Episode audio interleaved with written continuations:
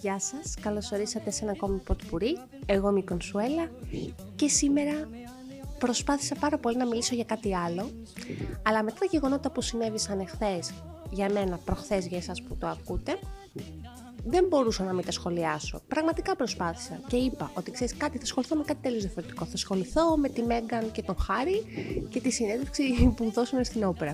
Α το πάμε lifestyle, που έτσι θα είναι η εκπομπή μου. Αλλά όχι. Έγινε χθες το περιστατικό. Ποιο περιστατικό, τα περιστατικά στη Νέα Σμύρνη και με όλο αυτό το backlash που είχε, λέω ξέρεις κάτι δεν μπορώ να το αφήσω σχολιαστό γιατί αυτό τριγυρνάει στο μυαλό μου, αυτό κοιτάω, αυτό ψάχνω, αυτό το σχοληθώ. Δικιά μου εκπομπή, θα κάνω τι θέλω. Εχθές έγινε πορεία. Η πορεία αυτή ήταν οργανωμένη από τους πολίτες και το τονίζω αυτό. Να γίνει μια πορεία, μια διαδήλωση κατά της βίας και το τονίζω αυτό αυτή ήταν η πρόθεση των πολιτών. Ο σκοπός αυτής της διαδήλωσης ήταν να διαδηλώσει ο κόσμος για το συμβάν που έγινε με τον μπάτσο και τον νεαρό και το ξύλο που έπεσε και φυσικά όπως σε όλες τις ειρηνικές πορείες στο τέλος γίνεται μπουρδέλο. Και επιτρέψτε μου να έχω την άποψή μου ότι μπουρδέλο δεν γίνεται από τους πολίτες. Μπουρδέλο γίνεται είτε από τους εσημασμένους που βρίσκουν ευκαιρία να έρθουν να τα σπάσουν και για τα δικά τους, είτε, από εκ των, είτε βασικά εκ των έσω, πολλές φορές γιατί έχουμε δει δυνάμεις ε, των ΜΑΤ να κάνουν πράγματα, να πετάνε μολότοφ, π.χ. και να τα ρίχνουν ότι τα έχουν κάνει οι γνωστοί άγνωστοι, ή ακόμα και, αν γίνεται, ε, ακόμα και αν γίνεται μια πορεία ειρηνική, να πετάνε κρότους λάμψης, να πετάνε δακρυγόνα για να τις σπάσουν. Αυτό που είχε γίνει δηλαδή και την προηγούμενη φορά, την Κυριακή, που ήταν ειρηνική, δεν, η πορεία δεν έγινε τίποτα, δεν σπάσανε τίποτα, οι διαδηλωτές και οι μπάτσι όμως έχουν εντολές να το διαλύσουν. Και δεν θα το διαλύσουν ειρηνικά, θα το διαλύσουν με τους τρόπους που γνωρίζουν. Και γνωρίζουμε ότι κακός, πολύ κακός, η βία θα φέρει βία. Προσοχή, και θέλω να το τονίσω αυτό. Δεν είμαι σε καμία των περιπτώσεων υπέρ στο να αντί να βαράμε πολίτες, να βαράμε μπάτσους. Σε καμία των περιπτώσεων. Κανείς δεν πρόκειται να βρει το δίκαιο του έτσι. Επίσης δεν είμαι υπέρ το να βαράμε τον οποιοδήποτε, ό,τι θέση και να έχει, μικρή ή μεγάλη, μόνο και μόνο για να εκδικηθούμε. Όπως είμαι και υπέρ τους ανθρώπους που πληρώνουμε για να τους έχουμε για προστασία, να γυρίσει σε boomerang, να το εκμεταλλεύονται για να μας κάνουν ό,τι θέλουν. Γιατί αυτό συμβαίνει εδώ και πολλά χρόνια. Έχουν κυκλοφορήσει πολλά βίντεο που συνεχίζεται η αστυνομική βία, συνεχίστηκε στη Νέα Σμύρνη πάλι αστυνομικός χαστούκησε μία κοπέλα. Άλλος αστυνομικός πάτησε με το μηχανάκι έναν πολίτη.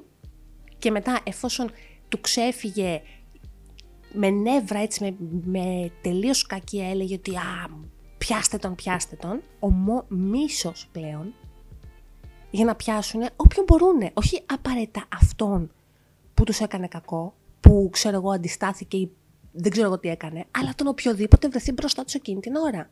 Και αυτό δεν είναι κάτι που συμβαίνει σήμερα, αυτό είναι κάτι που συνέβαινε πάντα στις πορείες. Και όχι μόνο στις πορείες, σε οποιοδήποτε δηλαδή τους φέρει αντίσταση. Είτε βρουν αυτόν, είτε βρουν το διπλανό του που δεν φταίει, θα πρέπει κάποιον να πλακώσουν πάντως. Και εδώ θέλω να θέσω κάποια ερωτήματα. Γιατί έχουμε social media. Όλοι μας βλέπουμε τι γίνεται, βλέπουμε που ο καθένας από εμάς ανεβάζει και καλώς ανεβάζει μια άποψη για το περιστατικό, είτε εμείς ε, συμφωνούμε με αυτή την άποψη, είτε δεν συμφωνούμε. Δημοκρατία έχουμε, πρέπει ο καθένας να λέει αυτό που, που πιστεύει. Λοιπόν, επειδή πολλά έχω δει, θέλω να κάνω μια ερώτηση.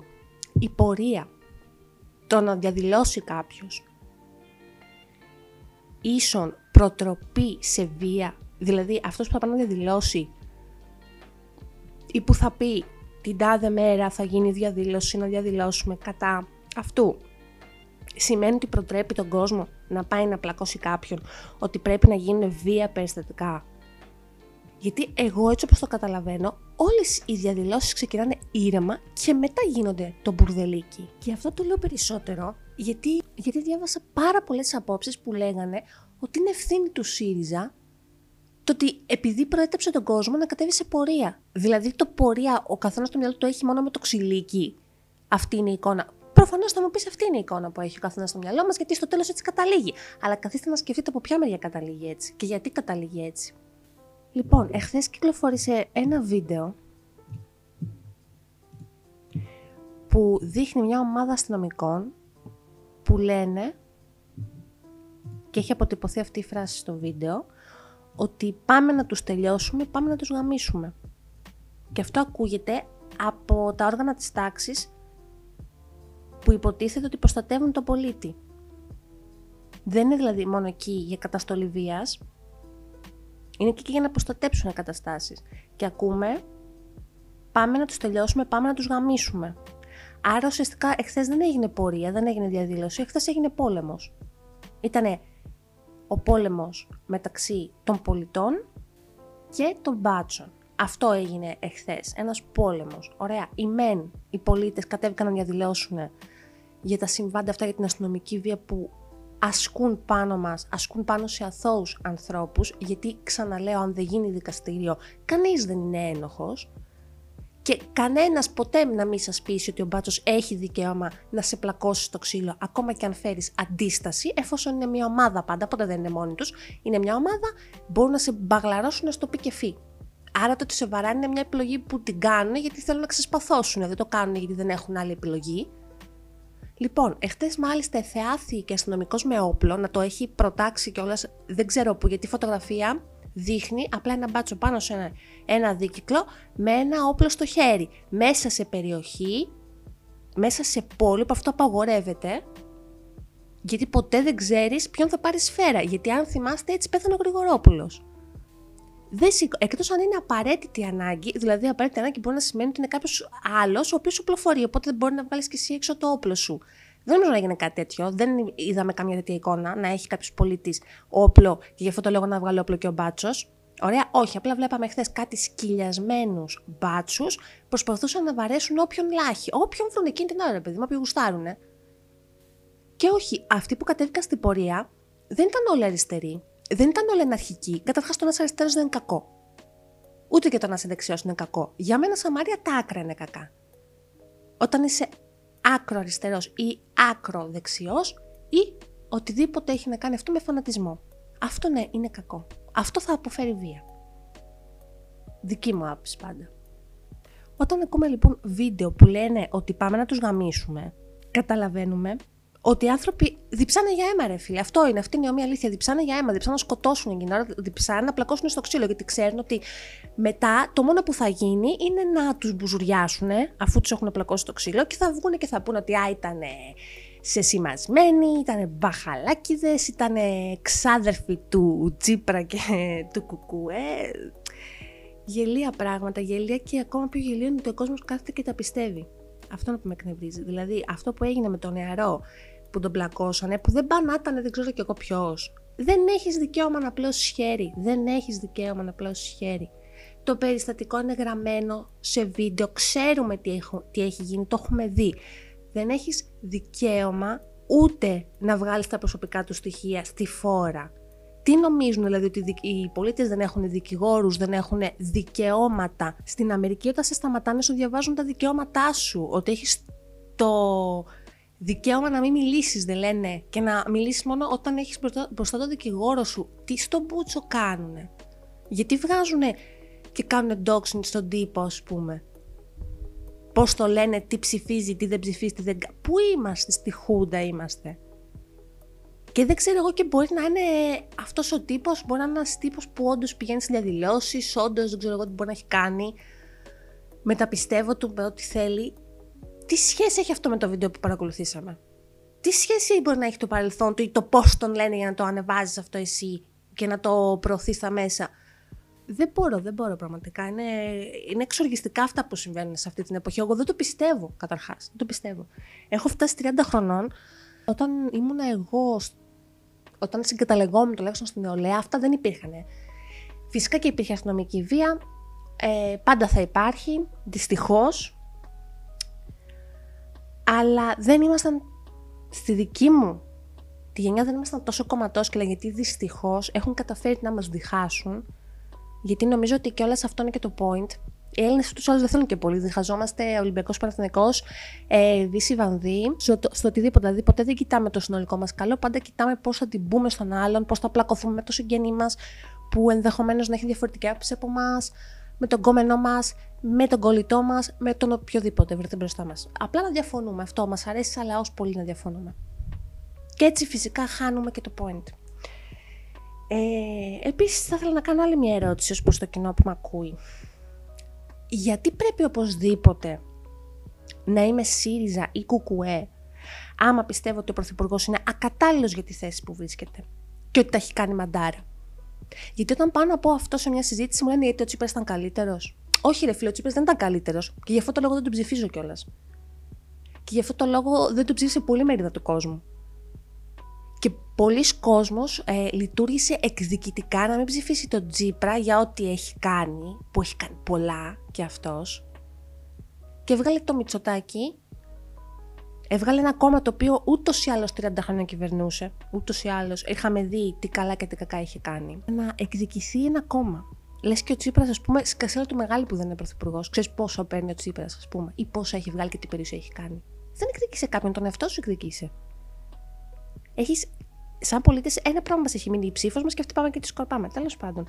Γιατί όμως, αν δεν είσαι δεξιός, πρέπει να είσαι αριστερός; Ή γιατί π.χ. αν δεν σε εκφράζει η Δημοκρατία, πρέπει οπωσδήποτε να σε εκφράζει ο Τσίπρας; Γιατί π.χ. σας έχεις, έχει πέρασει ποτέ από το μυαλό ότι μπορεί να μην σε εκφράζει κανένα κόμμα της Βουλής; Πουχού, σου λέγω τώρα. Δεν ξέρω, μπορεί. Σκεφτείτε το λίγο αυτό. Το ότι μπορεί να μην σα αρέσει το υπάρχον κόμμα ή ο υπάρχον πρωθυπουργός δεν σημαίνει απαραίτητα ότι σα αρέσει αντιπολίτευση. Σκεφτείτε το λίγο. Αυτό μπορεί να, μπορεί να σας βγει σε καλό. Τέλος πάντων. Παρεπιπτόντω, το βίντεο αυτό που βγήκε με το θα σας γαμίσουμε, θα σας τελειώσουμε. Το ανέφερε η Λιάννα Κανέλη στην τηλεόραση.